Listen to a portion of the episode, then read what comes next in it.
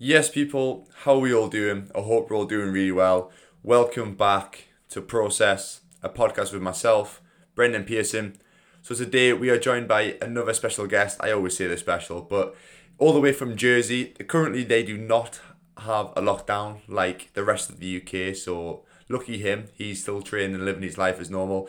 Mr. Simon Johnson. So Jack Simon is a PT and an online coach with him, we discussed today his whole story, his whole fitness journey, starting at 17 years old, where he first qualified as a PT, how he built his business from his backyard in a what seemed to be a shed, then building up to the point where he was doing over 100 PT sessions a week. Yes, 100. Talk about that, and then also his progression in the online business and how he moved his one to one PT all onto online. We'll discuss a bit about his, his rugby career as well. So Simon was a good rugby player when he was younger. We'll discuss how he ended up stepping out of the game because of injuries that he had and also just obviously progressing in the PT and the online coaching industry, which led to him obviously packing in his career and how he found it quite difficult in the end. We also discussed a bit about the client side of personal training, getting the client's buy in and actually helping the client long term, building routines, and how to set out your day and set yourself up for success. So a few things for PTs or anybody in business who wants to help out people, definitely worth a listen. And we finally touch on the mental health side of the gym, which is a big topic that we talk about right at the end. So stay all the way to the end for that one. So we'll jump straight into the podcast. Quickly before we do though, apologize for the audio quality on this one. We had some technical difficulties with Wi-Fi and my mic as well, so it might not be as good as usual. So apologies for that. But we'll jump straight in. This is process. Yes, people, welcome back to Process. Today we're joined by another guest from Jersey, where there is no lockdown whatsoever. He's living the life. Uh, Mr. Simon Johnson, welcome to the podcast, mate. Honestly, thank you very much for having me on, mate. Yeah, we're su- super lucky over here. Uh, no lockdown at the moment, but who knows where it's going to go. Um, yeah, at least we've still got the gym. But I, I feel for you, mate. I really do. No, mate, it's difficult time. Like I said, I've, I've got my home set up, so I'm quite lucky. But man, I need to get a flight over there. Uh, we're talking about actually flying over to Dubai a minute ago. We just need to get out the country and go and live our, live the dream over there. Oh, it's, it's weird, weird times, weird times. Anyway, I want to just briefly, well, I'll let you intro yourself briefly, a bit about yourself, uh, what you're doing currently, and then we'll talk a bit about kind of how you got into fitness in general. Yeah, for sure, 100%. So currently, I'm uh, an online coach. My company is Aesthetic Strength. I basically help people who are already in the gym, might be getting back into it or already in and just kind of stuck and on a bit of a plateau, not sure where they want to go. And they just want to kind of take that training nutrition to the next level. I think we've all been there and it's kind of everyone thinks their training is really good, thinks their nutrition is really good, but they just need that point in the right direction, that accountability. And that's what I kind of help with. Um, the online business has just been growing and growing and growing over the last kind of 12 months, but it has been a long journey kind of before that. Um, so I'm sure we'll get plenty into that. But honestly, like fitness is just my, my passion. Like sport was my passion, turns into fitness, turns into training. And I, I, I swear, if I if I cut myself, I'd like bleed dumbbells or something because it's literally um, it, it's everything. Mate. Helping people, fitness training. It's helped me through some tough times, and um, I just want to be able to kind of pass that on to everybody. Yeah, it is weird that you say that because I'm probably the same thing. And a lot of people like look at people like us and think, God, how the hell can you be so obsessed and how can you spend so many hours in the gym, this, that, and? But you're just, it's like an addict, it's so addictive. And I think it's it's so nice to see, obviously, being a PT, online coach and stuff as well. It's nice to see when some of your clients get that same sort of buzz and that same sort of like addiction to the gym and they start picking up and they're like, oh, can I do this today? Can I do this today? And then you just pick it up so quickly. Um, like we'll talk about obviously how important the gym can be and how it how it can change people's lives as well. And um, you can kind of share your story. So how did you start getting into personal training from right at the beginning? So from a young age, I'd literally played kind of literally every sport known to man. My mum and dad shipped me around everywhere: rugby, football, tennis, athletics, you named it. I played it, and uh, obviously got to playing a pretty reasonable level, both tennis and rugby. That's when kind of the whole strength conditioning kind of front of everything comes in. If you want to make it and get pretty good at something, you've got to be fit, you've got to be strong. So I kind of got into that and I just grew from there really. Personally, like I said this in the first episode of my podcast, like I never really got on that well at school. Like I did okay, but the reason I love the gym is if you go in kind of day in, day out and you just tick your boxes and do the work, you see the progress every single week. Whereas at school, you could work your ass off for a whole year and then right one test you passed and failed. I just it just didn't sit well with me. I liked seeing that progression kind of each week each day going yes i've done that. Right let's move on. Um, but kind of as i went through sport I ended up playing rugby pretty decent level some real bad injuries and things. So i think we kind of fairly similar kind of routes and got these injuries that started getting in the way of me pting between my kind of first and second years at college um, i decided i was going to be a pt went away to the uk um, got my level three PT, started up from literally a shed in my garden. Like the shed wasn't even big enough for me and my client to stand in, which thinking about back about it is pretty crazy. I remember like it'd be like like now, like November, December, it'd be pissing down outside and I'd have to be stood outside in a jacket, freezing my wallet off and the, my clients be deadlifting and stuff. So started all of that kind of oh, be about six years ago, six years ago now. And then it just kind of kept growing, kept growing, kept growing. I knew eventually I wanted to kind of get into the online spaces. For me, like as much as I love personal training, I don't want to be that 55 year old guy, 60 year old guy still stood on the gym floor counting reps. Like as much as I love it and I will still always PT, it just got to a point where I want to make this a kind of long term career, not just something that's going to be kind of the next five, 10 years. And I thought that the online space was exactly how to do that. And then I reached out to, I did a photo shoot, reached out to Adam Haley, and then the online stuff has just been going just over a year now and it's just been completely blowing up and it's incredible just to have such a bigger reach. Like i've got clients from all around the world. I've got a client in kuwait i've got a client in australia i've got a client in new zealand. Um, it's just super cool to have that reach to be able to help such a wide range of people. But yeah it's been a it's been a cool journey. Yeah so you've been doing it quite a long six years. Is quite a long time. How old are you now as well? Uh 23 so I started at 17. you still, you've been doing, you've been putting the hours in already, which is good to see. It's funny that you mentioned about the, the kind of, you don't want to be that 55 year old on the gym floor, which like, I'm probably the same sort of thing. Somebody once said to me once, um, that like a PT, they almost see it as like a footballer's career. Like you've probably got like up to like 30, 35 maybe. And in their head, they want to be able to be out of it kind of by then, whether it's online, whether it's doing other things sort of. So they're kind of building their business up to get to that point. And I think the online obviously the last two, three, four years, it's kind of picked up massively. And I think as a PT, you've got it. You do have to look at that big picture. As much as I do love the same as you, the one-to-one side of it, and I'll probably always do little bits here and there. You've got to think long term, and obviously when you've got family, kids, and stuff like that, you don't want to be spending 10, 12 hours a day in the gym floor, not seeing, not seeing the family, and not having that flexibility. Uh, so it's something definitely, definitely some PTs, if there are any out there listening, should look into. But you mentioned about your, your injuries briefly there, what sort of injuries were you having when you were playing the rugby? I can imagine them being worse than mine because obviously I'm football, so I get I get little injuries compared to you rugby lads. Now, so I tore my meniscus. So I've got my left knee. I got that meniscus completely removed. Um, came back, tore my bicep. So I've only got like literally half my bicep on my left side. Then I got torn labrums in both shoulders as well. So like I'm lucky that I can get through everyday life. Like my lifting's not affected, but if I was to go back and play sport, like I used to play like pretty decent tennis, but now I can't even hit a serve. Like my, my shoulders don't work over my head. Like they literally don't work. Yeah.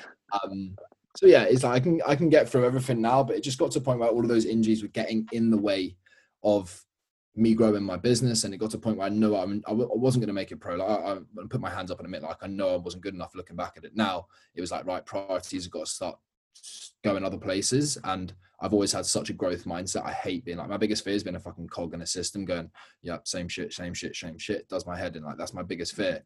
So I like growth and for me to kind of step back from rugby and go all in on the personal training, growing my business, growing the online business, that was kind of my almost like motivation behind it, I think. Yeah. Did you find it tough stepping away from rugby? I'm guessing you would have played it like from a young, young age. Was it tough? Yeah, big time. Like seriously, like oh mate, there's so many times where I was like stood. To be fair, it's strange. I was actually okay not going to training. Um, like we trained a Tuesday, Thursday night. Like I was all right not going to that. It didn't really bother me. To be honest, it was quite nice after 10, 12 years of going on a Tuesday, Thursday night in the pissing rain and not having to go get soaking and finish at nine o'clock at home like it's late. But it was game day. The boys would be going away to fly over to the UK. I'd see stuff on Twitter. Boys would be messaging me like a cast game or I'd go and watch it on a Saturday. I'd be stood in the sun. I'm like, ah, and uh, mm, like. I think that's the I miss the competitive stuff. That's why I went and did the powerlifting and stuff, so I could still be competitive and something. I think I always will have to do something, but I've also think I kind of get a little bit of that from like the business side of stuff, which I quite like as well. Um, but yeah, for sure, stepping back was difficult, um, but I don't regret it at the same time. Yeah, Yeah, it's one of them things that you know you have to do. You have to, like you said, you have to think long term. And if you're not gonna, what's the point in doing something if you're not gonna excel at it to the highest level and you you, you don't have that drive to achieve it? Um, where, whereas you could go and do your personal training, which you've got that passion for, and you can like the kind of the heights that you can get to are unlimited in a sense. You can you're in control of everything. Um, but it is tough, mate. And like like like what you said in terms of looking back at the thing that you missed was that game day, that that buzz and stuff like that. If you think of it in the big picture, it's probably the, like, a lot of people probably do think of that. Like when people watch footballers and rugby players and athletes and stuff, said, "Oh God, it must be so great" and stuff like that. But it's them hours and hours, them nitty gritty nights and freezing cold, pouring rain, diving around and stuff that they don't look at, and you probably don't remember them as well as the good moments. Which is probably if you probably went back into it now, never yeah. mind your injuries and stuff like that, and, and you wouldn't you probably you probably find that you wouldn't enjoy it after a certain amount of time. Might be that initial sort of phase where you get the buzz back a little bit, but then after maybe three, four, five months, it'll probably just go back to normal. Like, you know what? I should go and stick to what I love doing and keep going. Because I've done the same thing, mate. I've done the exact same thing. In terms of coming out of football, it's very, very tough. And uh, when mm. you've done something all your life, and it's very mentally challenging, and you do miss it. Occasionally, if you watch it on TV, you're like, oh, I do miss it. But then you think big picture, maybe it's not, maybe it's not worth it.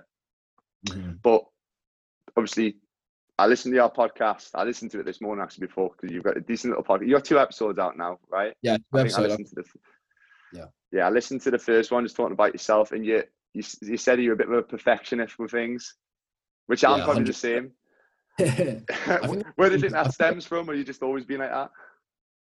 Oh, I, I think one it comes from a lot of sport because i was always drilled to if i'm going to do something do it fucking properly. Like when you train you train to 100% you train as meant to play i think that's drilled into if you want to play high level sport but i think my parents as well like my parents are like i think they're fairly successful. My granddad's very successful. And i just think i've always like wanted to chase that a little bit. Um it's always just been like it's, it's, a hard thing to put your finger on. It's just been something i've just it's just ingrained into me from a young age. And i think those are the two main influences but i think i do put a lot of pressure on myself to succeed like that's a whole different conversation like what is success? But um i put a lot of my pressure on myself to be the best version of me and one help people but also i'm a big believer in you do whatever you want to if you really put your mind to it like we're all capable of so much more than you actually think you are. Um like look at yourself you play professional football you come out you're now ex- excelling in different areas like five years ago ten years ago you probably no way you would have thought that you'd be excelling in a different area. Like who knows what you can do unless you put your head down and go and get after it so I think it's a, a little bit like that, to be honest. Yeah, no, I think I think people do kind of underestimate themselves, especially when maybe like for example, the typical thing when you're in like a nine to five job, like they don't you don't think of like, oh, this is like my life, and you don't think like, oh, I could go and do this, but it's a big risk. At the same time, the, risk kind of like the reason why people don't go out of them jobs or maybe doing something because they've always done it. They don't do it sooner enough because there's that risk element. And I think, like you said, go and do something, especially if you've got any sort of passion or anything and drive for it. You'll make it work at the end of the day, like stepping out of something and moving on to better things. You'll make it work. And it's probably a blessing being a perfectionist because like it's it shows that you're obsessed and it shows that you actually care about something. Like if if you're in a job that you hate, you're not going to be that bothered about it. You're just going to kind of be getting through the day, um, in a sense. So yeah, hundred percent. So just if anybody that just has that something where they're, they're, they're constantly thinking about it, just go and go and do it. So starting out as a PT, I think a lot of people do chase perfection, but you, you've kind of just got to get go go into it. How did you just kind of start building your PT business? Were you very perfection, like wanted everything right to start with, or did you just go for it out of the blue? So I was lucky because I did EIF, so European Institute of Fitness, and in the the whole course there, there was a business module on it as well. So my whole plan originally was just go go work in a fitness first, go work in a pure gym if you're in the UK, something like that. Do your standard, go pay your rent, blah blah blah blah blah. And one of the guys there, Darren, the kind of the head guy who's teaching everything, said to me, "Why would you do that when you start your own business?" I was like, "What?" I was like, "Oh, I'm this, this 17 year old kid. I was the youngest person on the course by seven, eight, nine years. I was like, I can't start a business. I'm literally 17 years old." Lucky they had had a, like a shed in my parents' garden that I could, they let me use. In Jersey, it's a very small place, so I literally put something out on Facebook, message a load of mates. I had ten clients within a month. Okay, which is incredible, but it's I was very lucky because here it's so close and everyone talks. And if you do a good job, I always say if you look after your clients, your clients will look after you. but it's even more so in Jersey because everything is so small and um, word of mouth spreads like wildfire.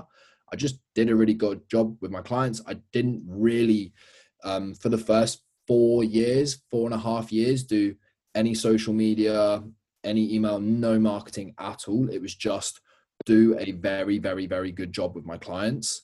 Um, but yeah, I didn't really chase perfection to be honest. It just, I'm lucky it just kind of happened. I just looked after my clients. Now, then, if I move from when I went from PTing to online coaching, there's probably a two year period where I did chase perfection. I just procrastinated on everything. Okay. And this is probably one of the biggest regrets of my life is I spent 18 months going, right, I'm going to start a members area. I'm going to start online coaching. Oh no, I'm going to do this. I'm going to start YouTube. I'm going to do this. I'm going to do this and do this. And guess what? I didn't do any of it. Like, I think it's uh, everyone does it. And this is one of the things that Adam got me doing. It's like, right, I don't give a shit what you do. Just start now. Okay. And I did that and it's just all blossomed from there. I'm like, yes, you chase perfection, but chase perfection once you've got going because then you can build momentum into perfection. But trying to go, no one, no one gets perfection from the off go. You can't step into a brand new job and expect to be perfect at it. It's just not realistic. You can't step into the gym and never have squatted and expect to be perfect at squatting. It's a progression. Step by step, you mm-hmm. build and you chase that and you get to that perfection. So yeah, I think it's a make it's just just progression. Like I love the word progression. Yeah. My clients big time. Yeah, yeah. I like, but I like, I trust the process because that's why I've called the podcast process. But it is that's all it is, mate. I was hoping you were gonna just get it in there, like process at least once. yeah, never, never, never. Yeah. But yeah, like literally what you said there, I was the same sort of thing in terms of starting, like even my social media, like starting. My, I, I've only been doing personal training kind of like full time for about a year now. But I remember I set up my my fitness Instagram about a year before. Mate, it took me about it probably took me about a year to actually go and actually get it And First, it was like setting the account up. There was no post or nothing on it for a good few months, and then I was just like, just go for it. Same with my YouTube, same with the podcast. Like it was always in my head, like I'm gonna, like, am I gonna do it? Like when am I gonna do it? And then I just one day I went for it. And then even looking back at my old videos on my first podcast, it was probably only like what six months ago. They were rubbish. Like looking at the quality of it and the editing stuff, I'm saying I look so stiff on camera. I'm like, going red. I'm so awkward, but you just get better at it. Like there's oh. and like the same thing with like like you mentioned, you can't go underneath like a 120 like whatever it is kilogram squat and do it if it's the first day in the gym. Like it's a progression, and I think that's why the gym's such a good thing. If you've got that kind of that personality where you, you you'll get addicted to something, it'll just progress, progress, and progress. And when you put the work in, things actually do get better. And like you mentioned, way back when you mentioned about going to school and doing exams and stuff like that, everything relies on that one day in terms of like you, you study for years and years and years. And if you mess up on that one day, that's it. Like them years don't count. But in terms of the gym, in terms of this sort of industry, it's the work that you put in that kind of leads to leads to that progression and leads to leads to success, which is which is why I love it. I love it in general. And it's funny you meant you started at 17 personal training, which is young. So if yeah, you think if you procrastinated an extra three years that you didn't start till you're 20 like you're three years behind. And look at the stage you're at now 23 really successful. You've had them like years like four or five years doing one-to-one stuff building up that client base. Like i wish i started 17 honestly because i had a passion for fitness then. I wish i got qualified then. And if it's me saying that and i'm looking at you now saying god i'm the same age i'm 23 as well.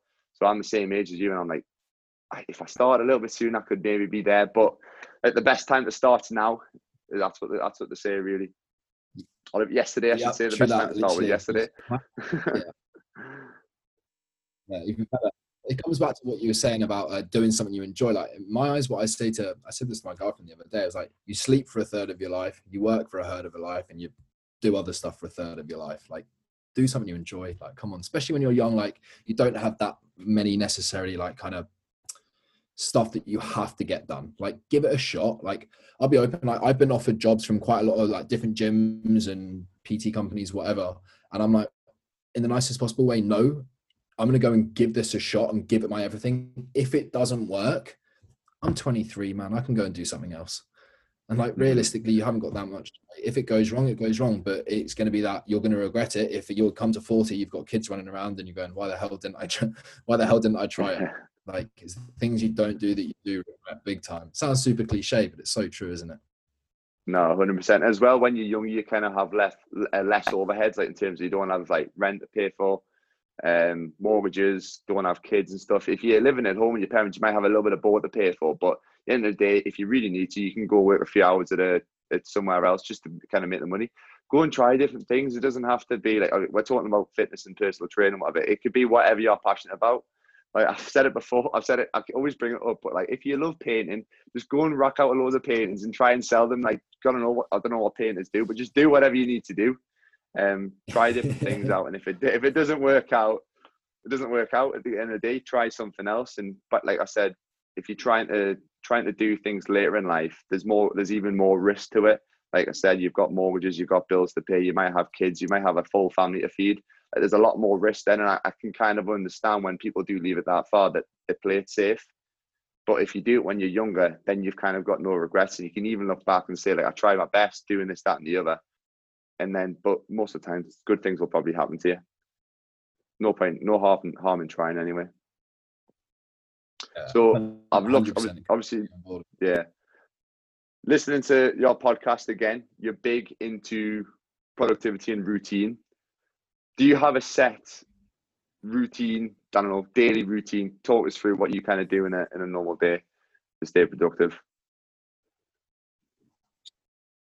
So yeah, I'm massive on productivity, especially as um, I got busier. Like you get busier, and everyone thinks that if you're super regimented, that you become like you have no more time. But you soon learn the more regimented you are, the more time you actually have. So my routine it does change a little bit day to day, just because of clients and when I've got clients here, that and the other. But my biggest thing is making sure that I get up and I just set my day up with a win. Like I'm massive on steps with my clients. That's why my podcast is called Listen Whilst You Step. That's why every single morning you see on my Instagram story, step, step, steps with a boomerang. Um, so I get out and I just get a win because if you like so many people, they get up, they snooze their alarm three times, that's a lose. They're tired, Yeah. that's a lose. They drag themselves into the car, that's a lose. They sit in traffic and moan that this person's driving like a twat, lose. They're late to work, so their boss has a go at them, lose. Like you're just setting your day up to fail, man. Like get up, get the first win, and then go. Also, like so many people just aren't very active. Like we know how important NEAT and how important steps are. Like if you can get 40, 50% of those done before you've even started your day, if you don't hardly get any for the rest of the day, you'll probably actually get into where you probably should be realistically. So I just think that's Mhm. me. That's me now. It's so so good for my headspace. Like as you get busier, like I'm sure you know, worst thing you can do is like potentially like maybe get up, look at your phone, and a client said, "Look, I need to cancel," and you're like, "Oh no." Yeah. Whereas if you just get up and get on, it, it sets you up really, really well. Um, but looking at productivity, one of the best books that I ever read is something called The One Thing. Have you ever heard of it? I might have heard of it, but I haven't definitely haven't read it. Yeah, yeah. Um, honestly, mate, read it. It ch- changed my life, and I use it with all my clients. And it all talks about the kind of reasoning question. And the reasoning question is, what's the one thing that you can do right now that makes everything else easier or unnecessary? Okay, so it basically just helps you cut past all the bullshit.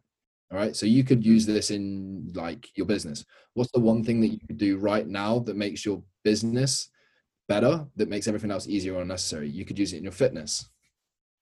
Mm-hmm. Hello. The signal going Sorry, slightly. there. Uh, we're still on. Um, We're still on, mate. Don't worry. Yeah. Perfect. Yeah, just checking. Yeah, so that one using the one thing, and I I use that at the end of kind of every day. I look at what am I going to do the next day, and I'll write a list. And like, what's the one thing I can do that kind of makes everything else on this list easier or unnecessary? I look at it, I plan it, bang, I put that, and actually schedule it into my next day.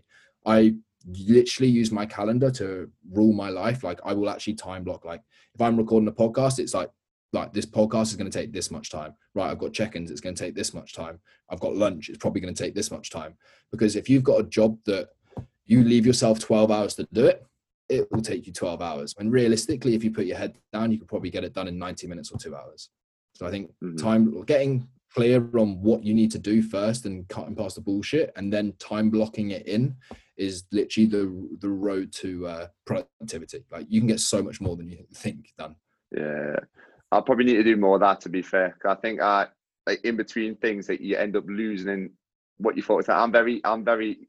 I find it easy to kind of do one thing and then get sidetracked on another thing, but then you're trying to go back to the other thing, you forget where you're at, sort of thing.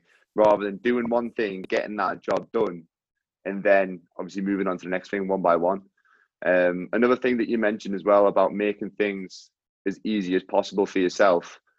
Like I think successful people do make make their life they set it out to make it as easy as possible. For example, not looking at your phone first thing in the morning, so you you kind of getting like a negative negative kind of influences straight away, like avoiding that straight away, getting yourself out for a walk, getting your mind right, getting your kind of head focused into the day. Even things for like if you're trying to lose weight, don't buy rubbish stuff in the in the house. Don't buy chocolate, sweet stuff that you crave. Like not having those things in the house are going to make it easy, and that's probably why a lot of successful people or people in shape kind of they they look the way they are because they they don't have those options there. So just setting yourself your life up um, as easy and as productive and simple as possible and be con- consistent with that's a big thing that I'm I believe in consistency. Yeah. doing the same things every single day getting into getting into the routine of it will make your life so much easier. It'll be all right in terms of signal. I can say it keeps on jumping off just super jumpy. What I might I don't know if it's mine what I can try and do. Right right we're back on. Technical difficulties hopefully over. Anyway so we just mentioned about consistency in terms of routine. Wait, mate, I, I noticed that it, are we on? I think we're on. It says recording on my half. Okay just, just hope for, We'll hope for that. It says, if it says it's recording on yours, I'm sure it is. I just wanted yeah, to make sure. we'll just keep it going. We'll just keep it going and hope, hope pray, pray at the end of the podcast that it's working. Anyway, yeah. So we're meant, we're just talking briefly about um, consistency, consistency and routine and stuff like that. I noticed that you've been doing the uh, the cold showers. I started mine lockdown, like probably halfway through lockdown. How you how you been finding the cold showers in the morning? I, I actually don't mind it. I'm yeah, I, I, like sea swimming and stuff. Like I do a fair bit, not not regularly, but I jump, love going in the sea and things. So um, yeah, it's different. Like to be honest, I, it sounds really weird, but I don't actually shower that often in the morning because I'm so up because I'm up so early.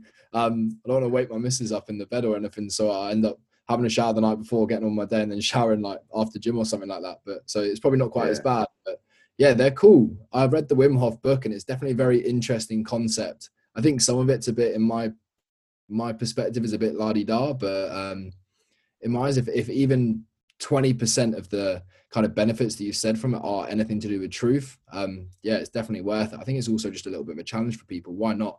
I'm running a 60 day challenge just kind of leading up to Christmas for people to do it. And um, a lot of people are like super skeptical to start with, but a lot of people love it, man. Like really, really do. How about yeah. you? I love it, mate. I, I don't think I could get up and not do it now. It's weird because it just like, even the mornings where you're up early, you've had like four or five hours sleep, you slept horrendous. It just wakes you up and gives you that like rush, especially if you like stay in it for like a good two, three minutes. I don't know how. Look, I've never read the book. How long does he recommend staying in the shower for? Does, so he recommend a certain time or? Yeah, he just starts out like you should just do a cold blast at the end of your shower, and then it just like gets progressive. But if if you're a badass, you could just jump in there straight out. Yeah, I just went straight in there. I literally, I set my stores, told my mate about this the other day. I get the shower head, literally sit underneath it, set it to freezing cold, and go. I literally say fuck and turn it on. Like, in my head, obviously, I don't shout it out every single morning, but in my head, and just turn it on and just get my head under it. And then like, after about 10 seconds, I get brain freeze and then just move out of the way. But yeah. but like, yeah, I try and stay in for at least a minute. Yeah, it's, it's honestly says if you can get up to like two or three, that's like the gold standard kind of thing. That guy's crazy, yeah. like jumping in the, the ice water and everything like that. Cool yeah, I don't. I, I quite like it. Like the benefit. Like I had a cold shower like halfway through my day because I was feeling a little bit tired. Uh, I was up early and had like a few bits on. But mate, it just so even like during the day, if I'm like if I'm from slacking, like if I, I do it, uh, if I have a long day of PT, say I, I'll have time to quickly train. After I train, I have a quick cold shower and it just gives you that boost, just wakes you up when you're feeling a little bit lethargic. So anybody who isn't a morning person, it needs to be productive and get up slightly earlier, maybe fit a gym session in, maybe fit like I don't know, like something a conference call or whatever it is. Get up and trust me, just try it, and it'll be horrendous to start with. But I went straight into the deep end. I just went straight in and just got used to it. But you do get used to it after about a week or two. It just becomes routine and habit. And now I know if I don't have it, my morning's just not the same. However, with these cold mornings, you, like I was saying, I'm up in Newcastle. It's absolutely Baltic in the morning. We just, well, our heating was broke for two weeks as well before we just got a fix. So it's not as bad now because at least I'm getting out when it's warm. But beforehand, it was it was brutal, man. It was brutal. But is there anything else? Is there anything else you do in terms of routine, um, setting out your day, to make yourself more productive? Obviously, you mentioned about your you're setting your kind of time periods and stuff. What about in terms of training? If you've got a busy day, how do you ch- maybe change your training up or maybe adapt your training in any sort of way to to fit it in? Yeah, so I I time block my gym sessions in exactly the same. Like I literally put them on my calendar. Like you wouldn't miss a doctor's appointment, so don't miss a gym session. Um, that way, and then the beauty of being self-employed is that I can kind of work things around it. Um, but one thing that I do is I know throughout the week my productivity does drop, so I just I front load all my work. Monday, Tuesday, I do like 16 hour days, and I'm happy to do that because that means kind of Thursday, Friday, I can probably do kind of half three quarter days because I know I'm not going to be as productive there. My work quality isn't going to be as good. So I do all the work that I have done for the week is done by Wednesday afternoon. Okay. Then that gives me time, if you're looking more like a business point of view, that gives me time to stop working in my business and start working on my business, on those others. Um, and if I was to look back at some of the biggest mistakes that I've made in terms of business, in terms of kind of trying to grow um, aesthetic strength, it was spending too much time in it and not working on it. Um, and I think way too many people get caught in their businesses rather than working on them. Yeah, I, I like that one. I like how you say that you you know yourself that you're not as productive like later in the week, and I think a lot of people that can probably learn from that. And like it's mentioning again, setting things up so they're as easy as possible for you to kind of be productive. If you know you're gonna you're gonna smash your work out like really well first thing in the morning, or if you know that after like a nine hour shift or whatever it is at work, you're not to really want to go to the gym. Get up early and go to the gym do it then because you know you're to get the best session out of the way then. And you're also going to feel like you you want to do it more then. So again, just learning from like examples of yourself, just just set your day up and be as productive as possible. Yeah. Like make it make it easy for you, make your life easy for you. That's how to maintain yeah. success as well, I think. For sure. I literally say it with all my clients, it's like I want to set you up for success. If you can't see yourself doing this in five years, let's change something. Let's find what works for you. It might not be gymming in the evening, it might be gymming in the morning, but what works for you isn't going to work for the next person. It sounds super cliche again, but everyone's different. Everyone, like, you've got people who like to wake up early. Like, like sure, they're probably going to find it easier to get shit done in the morning. You get people who like to stay up later at night. It's finding what works for you, constantly evaluating and assessing is this working? What changes can I make? to make this easier. Because if it's easy, you enjoy it. If you enjoy it, you stick to it. If you stick to it, you get results. You're productive. You win. Exactly, mate. yeah, simple, mate. Just to simplify it, easy. But yeah, like you said, you can like even put that into someone who doesn't really enjoy enjoys training, or they maybe enjoy certain exercises.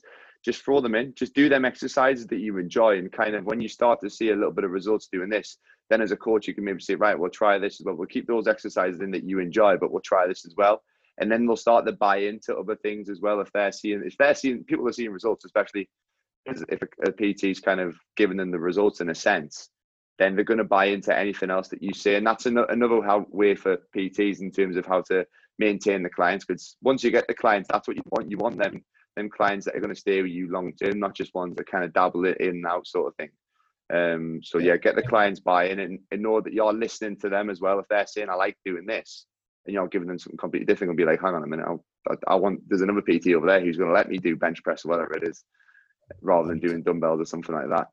Um, I think so having um, that buy-in. Yeah, I think buy-in is literally the most important thing. Like if you go into something going, this is work, it probably won't. If you go into like open-minded, like, oh, yeah, really positive behind this, it probably will.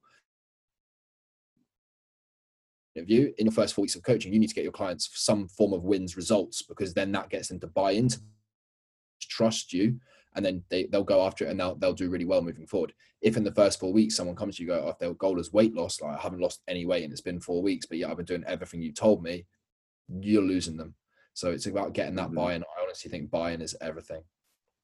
Yeah, it is that it is frustrating, obviously, from a coach because you know yourself that it's it's long term. It's the big picture you got to think of, not just like not these eight week fat loss and then obviously after the eight weeks you put all the weight back on, so like you balloon back on you want that long term consistency, but then you did like you said you need that you need the client to to visually see or like have numbers down on paper like in terms of the body weight in terms of lift and stuff that they're actually are progressing and what they're doing is working. So there is a tough kind of challenge. Yes some clients will listen to you in terms of saying like look this isn't going to be a four week thing that's going to change your life. It's going to be a, a longer process six months one year ten years you do get the clients that do listen to you, but majority of the time it takes time, especially for someone who's maybe a little bit new to fitness or if they've tried different diets in the past and they haven't worked. So they've kind of got that like that kind of backbone in them saying like, oh, this isn't worth them. They need to see the results straight away. So it is tough. It is a tough kind of balance. Um, yeah, I think in terms of that. So I think it's just making sure that you set expectations in that though. Like, yeah, you want to get results, but whilst they're getting the results, be like, yeah, look, this is the honeymoon phase. You're going to see results here, but I always say that first phase is kind of let's learn, let's learn the habits you need for sustainability. Okay, so mm-hmm. yeah, let's great, you're smashing it, but just keep very, very clear with your clients and just set expectations from early. You don't want to say, yeah, this is going to carry on forever because it comes to like you said, we ain't. Well, I'm personally, you're not. We're not selling quick eight week fixes because it's yeah. not. I don't believe in it. So it's about getting clear, getting results, getting buy-in, but setting people up for success and being very, very clear and setting expectations. Because if you don't, and you'll get people getting these incredible results in the first full week and they don't carry on, then that's when clients leave you and clients get pissed off or clients get go back to square one because oh stuff it what's the point i'm not seeing the results that i should be mm-hmm. you want to have an effect on their life as well you don't just want to give them this eight week transformation and then they're not hear anything or like you haven't affected their life enough that they're, they're going to take something not going to learn anything from you you want to be able to kind of years down the line they remember oh i remember what simon told me back then. Like this is like one thing he's implementing. And then again it's also that'll help you in terms of picking up other clients because they'll tell the friends this story about simon the pt back in the day. Even if it was someone that you haven't heard of for like a number of years whether they've moved away or whatever like that's always going to be in the back of their mind like oh like he helped me do this and he taught me this about my routine and stuff like that. They're taking that for life. So i think having that long lasting impact on someone is probably the reason well, one of the re- main reasons why i love the job that i do at the minute is is because of the, the impact you can have on their life. 100% it's it's not just in the gym like there's so many different things and i know obviously you listen to the first cast like podcast i've helped some people do such a range of different things and it, it is super super rewarding. Like not everybody wants to come in and just get absolutely like dick skin thin shredded.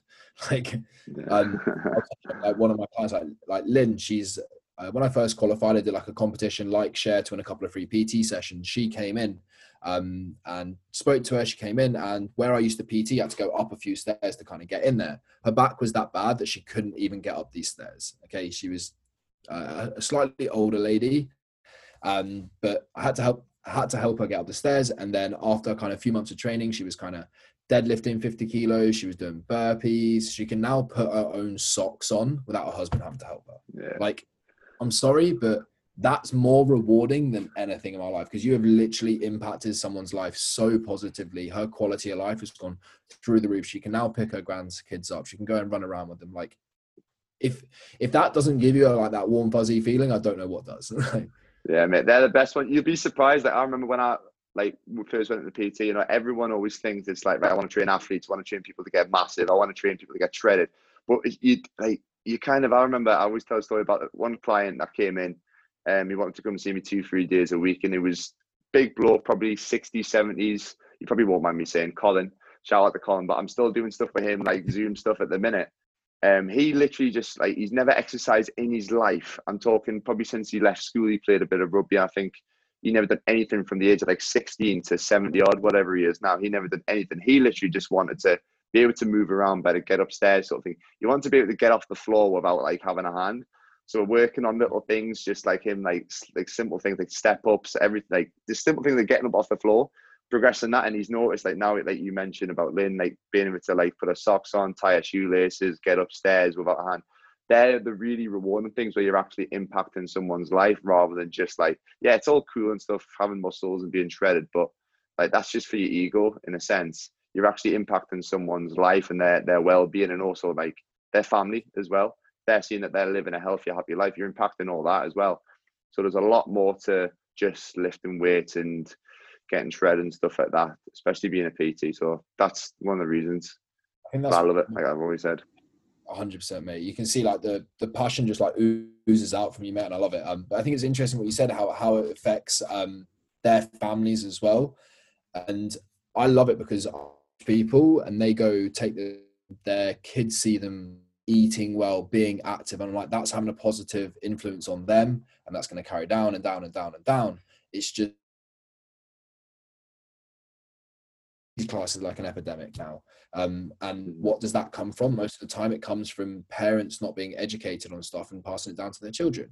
If we can kind of nip that in the bud over then, you you really can't do that. And it's it's our job as I hate the word like fitness professionals, if you know what I mean, like to educate people and give people the tools that, so they can teach their kids and their kids can teach their t- kids and things like that. You just not looking at your job as just like yeah, I take I get people to do three sets of ten squats and I unload their weights for them. Like go and give people an education. You know, like a lot of people get like imposter syndrome. This is a whole other thing. Like, oh, I'm not I'm not clever enough to be a PT. I don't know enough. Like you know more than your client. It's simple. Like you really really do, or you wouldn't be training them. Okay. Pass your knowledge on, like teach them, speak to them, have conversations with your clients because that's only going to filter down and help people kind of long term. Mm-hmm. Yeah, you, you. I underestimate like the knowledge that people have and some of the things that people actually think about fat loss, muscle gain, and stuff like that. Like the, the like the people think if I'm going to take creatine, I'm going to get massive. Like they think you're just going to blow. It's like an anabolic steroid and stuff. Like no, it's not. It'll help a little bit. It's, they're not going to do this. Like if you eat if you eat carbs and stuff like that, you're gonna you're gonna get fat. Fat's a bad all that stuff. Like you think because you've been in the industry and you because you've got that knowledge and you've been doing it for years and years and years that you think that everybody knows that in a sense you can kind of get into that little bubble because you're obviously speaking to like-minded individuals, spending your time with PTs, you all have the same knowledge. So you're probably thinking that's the norm to have like to know this sort of stuff.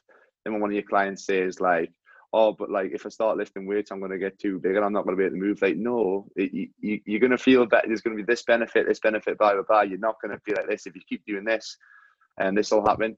So yeah, education's a big part of our job, which I think people like first of all underestimate and like forget about in a sense.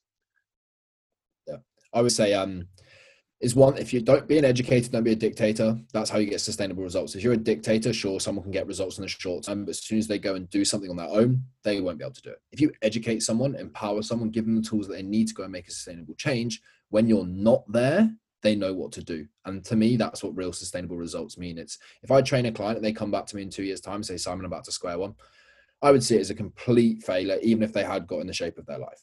Okay. Mm-hmm. Empower people, educate people, set people up for long term success. We, we, we said this so many times, even through this podcast set people up for success, set yourself up for success, set your clients up for success, and everybody wins. Yeah, hundred percent. It is. It's the big. It is the big picture in the day, and it is it's changing someone's life, like we've mentioned probably a million times already. Changing someone's life for the long term. Um, doing your best you can and everything you can for the client is is the main thing, not just getting in that eight week eight week transformation. Um, I think we you briefly mentioned in in your podcast about your your period where you were you kind of put on a lot of weight and then you ended up doing a sort of a transformation. Do you want to talk a little bit about that sort of period of your life and kind of how it got to that point and then what made you kind of flip the switch and get in shape? yeah so for sure I, I think i think it's actually quite looking back at it it's quite beneficial but it was also uh, a tough time and i didn't really speak that openly about it it was more so playing lots of rugby getting really really into my gym and really just focusing on lifting heavy like heavy and i just remember like going on the seafood diet getting in that poor relationship i thought adding weight on the scales meant i was getting stronger which to a certain degree it did but not in a good way um like I was sitting at just over 100 kilos and I'm literally like five foot nine, five foot ten. Like that's that's heavy. Yeah. like big, I wasn't. Lad. Yeah, thick. um, lots of people, like, lots of people say I wouldn't be like fat or anything like that, but I definitely was the most uncomfortable within myself that I've ever been. Okay, and um, I'll, I'll open it. It's the first time ever in my life that I was felt uncomfortable even like taking my top off in front of my girlfriend or something like that. Like my love handles, I'd be like, nah, I can't take my top off. I just confidence was rock bottom. And at this time, also, like my PT was blowing up. I was doing close to 100 PT sessions a week, which is bonkers. Um, and I felt like I felt like a fraud. I literally felt like a fraud. I was like, there's people paying me very, very, very good money to train them and give them all this advice, and I can't even fucking do it myself. Okay. And it sounds silly, but then it was literally around then I actually went, that's when I did my shoulder and my bicep and I was like, so you need to sort your shit out. Like this is getting beyond the broke. And it was one of the someone said to me, it was that that was the whole kind of time that the like control the controllable was the new big phrase. And it did really hit home for me. And I focused on what could I control, and it was my nutrition. I couldn't train, I couldn't hold a bar, I couldn't deadlift. I couldn't, only thing I do, I literally did safety bar squats and safety bar good mornings for like six months straight. Blew my deadlift and my squat up, but that's literally all I could do. Strong erectors. yeah, ridiculous erectors and hamstrings. um, yeah, just and then I literally cut from 102 kilos and I hit 82. So I lost 20, 20 kegs, which is obviously a, a, big amount of weight, but I did it the right way. I took my own advice. Um, and looking back at it, I think it's one of the best things that happened to me because it gave me an insight to how a lot of my clients felt. Okay. And I think it's very hard. Everyone says they understand it and things like that, but unless you've actually been in that position, and I'm not saying that my body composition and what their body composition is exactly the same. I'm just saying I think that my thought process and my, my mental side and my emotions was somewhat similar to how a lot of people felt. Okay, because a lot of people looked at me and said, "Oh, you're still in decent shape," but personally, I felt really out of shape, and like I said, I felt like a fraud. So I think it was great for me. Um, but that whole transformation is where kind of everything started to blossom with the online as well. Um, someone convinced me to book a photo shoot. That everyone was, "Oh, you've done incredible! Like you should book a photo shoot." And I was like, "Nah, fuck off!" Like it's such a posy thing to do. No one ever really does any over here and they convinced me. It was a guy called Ben Mark, um, super cool guy, he's a photographer in London, um, like insanely skillful at his job. And he came over to actually did a photo, did a photo shoot. Um, spoke to him, said I wanted to start up all the online stuff as well, and then he introduced me to Adam, and then it's all kind of gone from there. So it, everything started with me deciding. Uh, we're still on. We're still rolling. I think. Yeah. Sorry. Um. Yeah. Everything.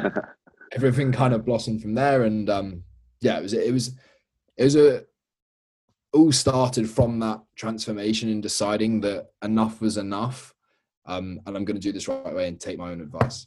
Which...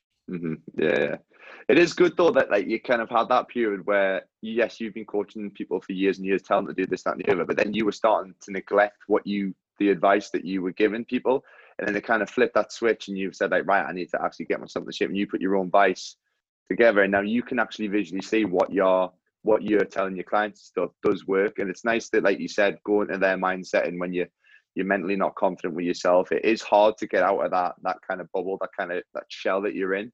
And when you get yourself out of that as well and learn what it actually feels like you can pass that on because you can kind of relate to your clients in that aspect that yes i've been down i've been depressed is obviously a deep word to use but like in that sort of mind frame and I've got out of it and this is how i've kind of done it you can kind of um, empathize with them. I've said empathize. That is a word, isn't it? It just it came up my mouth. It doesn't even sound like a word. empathy, anyway. You have empathy. That's, the, that's something like that, anyway. But yeah, you can get empathize with them.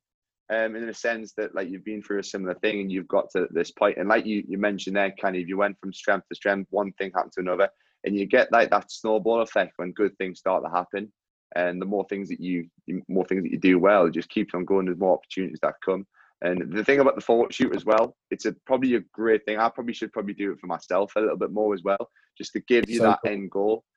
Yeah, I think for anybody who like even just like if you get a client, anybody who wants to get in shape, and it's easy enough just saying right, I want to get in shape. But if you have that end goal, that end kind of whatever 16, 20 week, even like a year down the line, let's say right next year I'm going to book a photo shoot and I need to be in shape for that one. It gives you that end goal. And I think if you come from a sporting background and you have that competitive edge already in you, and maybe you've stopped playing sport because of injury, because you weren't good enough in a sense, or you've just fell out of love with it, you probably lose that competitiveness and you need something to kind of re- stimulate that again. And then mm. doing something like that, whether it be a photo shoot, whether it be a race, whether it be a marathon, whatever it is, having that end goal is always is always kind of great because in life it's there's it's nice having that end goal rather than just doing stuff for the sake of it which I think a lot of people get into that kind of that's why they get into the kind of the hamster wheel of life where they don't have that that end that vision and then once you get that one that next goal right what's the next thing kind of you do get that kind of buzz from it. Um so mate I'm gonna have to get a photo shoot what are you gonna say sorry so like mate honestly do it like is I was super skeptical about it I did one and it was absolutely incredible and I did one with my a lot of my clients uh, a few months back in summer I had about uh, eight clients who mm-hmm. got like, in, literally in the shape of their, their lives. I got a guy who Christian, we call him Shredded Santa. He's like like like uh, late fifties. He's got this massive beard, and oh mate, he got absolutely shredded, like vascular to the max. Like honestly, it was crazy. All, all my clients and anyone who follows me is just known as Shredded Santa. It's hilarious, but honestly, watching people's faces when you know what it's like the, the mirror and the scales play tricks on us especially in the fat loss phase you start going oh i don't look that lean oh blah blah blah blah the scales aren't moving progress photos photos, even progress photos, because they're not taken well, good good camera or anything like that. You can go, oh, I don't even look that good. Honestly, watching people's faces when the photographer took those photos and went, look at this. That was one of the most like like pivotal like highlights of my life so far, because like some of the guys who had done that they'd been training with me for six months, eight months, nine months, working their ass off, like constantly telling like, you're absolutely killing it. They're like, oh, I'm not sure, I'm not sure, I'm not sure. And that pivotal moment to them, I've achieved this. It was incredible, absolutely incredible. So, mate, honestly, do it, please. Like, book one. Yeah, I'm gonna have to do it now. You said it. You stitched this right up on the podcast. It's public now. Uh, it's public. It's out there. But now, mate, what you mentioned about there in terms of actually looking at yourself, like getting a proper you've done, it does. It brings the best side of you kind of out. And I think on social media, in terms of people getting like talking about mental health and stuff like that, people looking at people on social media and think I'm never going to look like that. They're always looking like that. Not everyone's like. If I took my top off now, I'm probably not going to look as good as I do look on my Instagram. I'm going to have a bit of a raw here, my belly, my posture's forward. It's not going to be the, the best thing. Like nobody looks like that. Like it, it takes a little bit of light and maybe even a pump on sort of thing. All these pictures that you see most of the time are in the best sort of circumstances, and people will be surprised if they put a little bit of work in. Um, and and then again, like get the kind of professionals to do their thing, how how well they can look. And like I said, that's a big motivation when you're looking at yourself and thinking, that's me. Like, I can't believe that's me. I'm looking like that. Like that's a motivation yourself to think, right, I'm gonna kick on here and keep on going.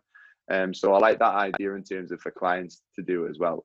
Like I said, it doesn't have to be photo shoots. It could be a race. Could be I don't know a, a, a yeah. goal to be able to I don't know be able to go and play outside with your kids or something like that. If you're if you're in kind of chronic pain or whatever it is, could be anything. Um, but I like that. So this brings us quite. Yeah. yeah, I like that. So brings us nice down to the, the last little thing I want to talk about was in terms of mental health. What do you think the gym and fitness has done for your mental mental health in general? Obviously, the minute we're in a lockdown, I think it's a big topic that probably needs to be spoke about in terms of the gyms being shut and stuff. So, what's it done for you? For me it's it's just something that's always there. Like people will come and go like hopefully they don't and hopefully you've got an awesome kind of inner circle and tight knit people around you but the gym and not necessarily just just fitness in general like it's always there for you no matter what. And i'm telling you now no one ever regretted a workout. No one ever regretted a workout. Um in when i've gone through tough times i might have been feeling a bit down breakups when you're younger and you think it's the worst thing in the world at the time like I went and trained, and that was my little escape for me to be able to just go and just let everything out. I could go and scream at myself in my garage squatting or something like that. It didn't matter what I did. It was there for me. It didn't matter like who I wanted to be, how I wanted to. It was a way of like expressing myself through like, look, I can go and squat 200 kilos because I've put in the work. And it's uh, for me, it's just like a complete escape, but also a way to express myself and show my passion because passion like sorry fitness literally is my passion. I like to express it through fitness as well. Mm-hmm. yeah fitness is everything like not just fitness could be whatever aspect of fitness you like whether it's lifting weights whether it's going for a run. People find like almost like a meditation and going for a run. It's like their headspace just to think about things. It's not just a thing to get your aggression out yes it can be a great thing when, when life's tough tough it can be throwing a load of iron around for an hour and a half is great fun. Yeah. When you have that anger inside and you can just like shout as loud as you want and um, get all that frustrating out there's so many kind of different ways that the gym the gym and training can just be great for your mental health um, I found the same sort of thing. Like it was my when the darker times, there was one thing that was always consistent through them bad times, which was always my training.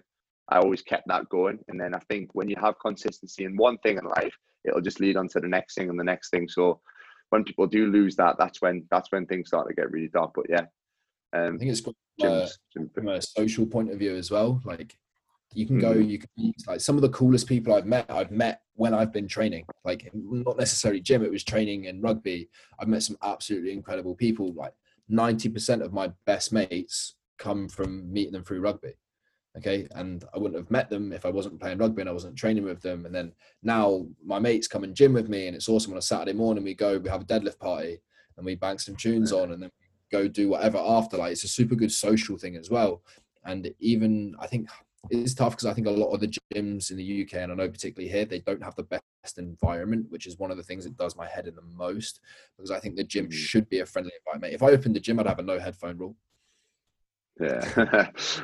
I hardly train with headphones on. To be fair, I've just noticed that I'd never really train with music on or nothing. No. No, mate, it's go go and enjoy. It should be a cool environment. I think go there, like meet people, like ask someone for a spot. Don't be scared to because everyone's in the same boat there. Like realistically, you're all like-minded people and they're just trying to better yourself. Who knows? There could mm. be someone really cool that you get on with or something like that. Like it's a cool social thing as well.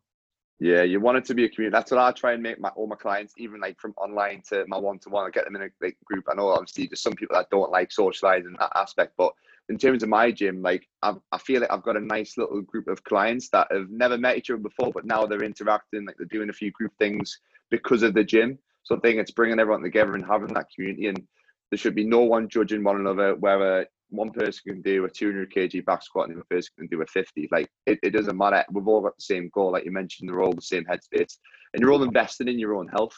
Like a big thing I see is successful people, probably 99.9% of them all exercise in one shape or form. They're all investing in the health because it's part of their routine, and that can just lead to lead to again, like I said, more and more successes over the years. Um, so yeah, hundred percent. Self first. If you look after yourself, you can look after other people. I think exactly, mate. Hundred percent. Go on, we'll wrap up with the three final questions because we're we're getting short on time. I know you had a little look at them at the start, so yeah, people who were listening before probably know the questions. First one, three people you'd like to invite round for dinner or a coffee, past or present. So anybody. Schwarzen- Arnold Schwarzenegger, just because I think it'd be cool and quite funny at the same time. Um, oh, you I've, I'm getting second guessing them in my head now. Um, Eddie, Eddie Hall would be a cool one because I think it'd be funny. Um, a lot of mine will be fitness based, and then Someone else I think would actually be, I'm gonna keep the fitness base, Ross Edgley. I think he's a yeah. very, very interesting bloke. And I don't know if you've read his book, The Art of Resilience.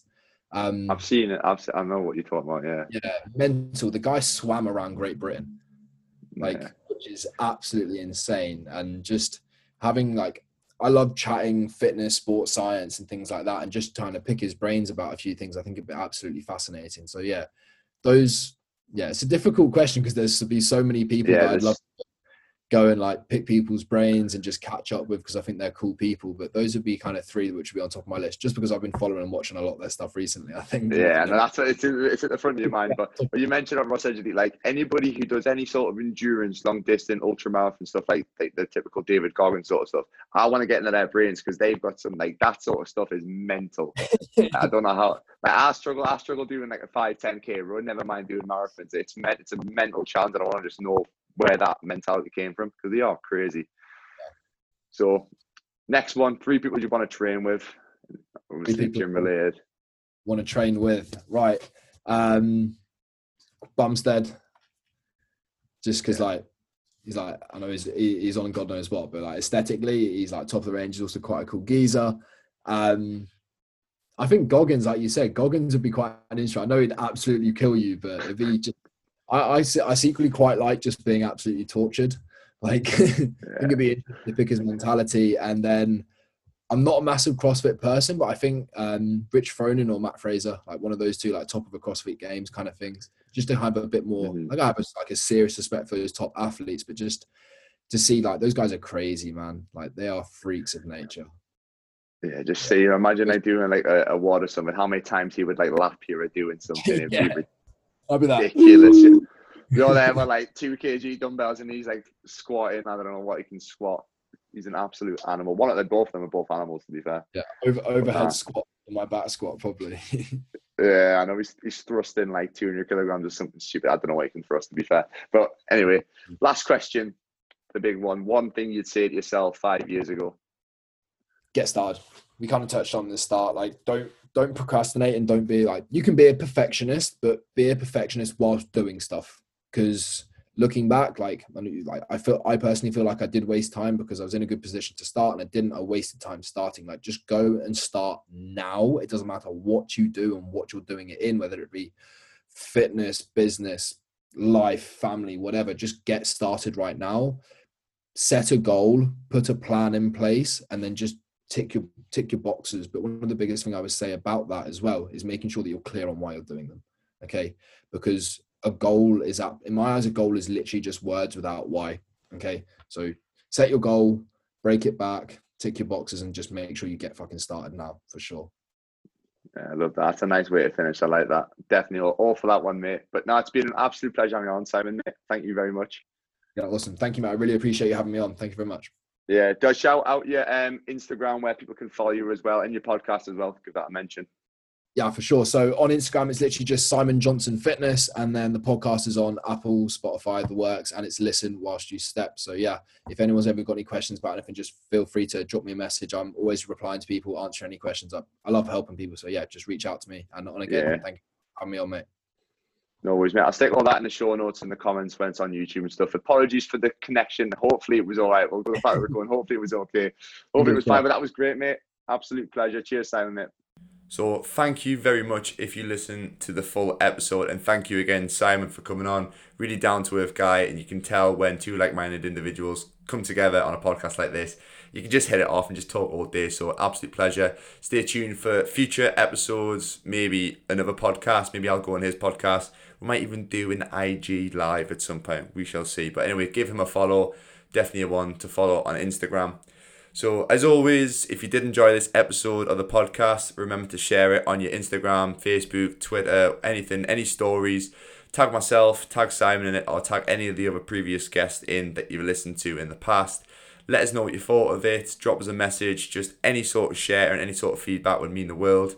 If you really did enjoy the episode or any of the previous episodes, remember to leave a little review on iTunes or on Spotify, whatever you're on. Just leave a little review. Let us know what you thought of the podcast anything positive is massively appreciated. And if you don't have anything positive to say, probably message me privately first and then I can probably talk to you about it afterwards.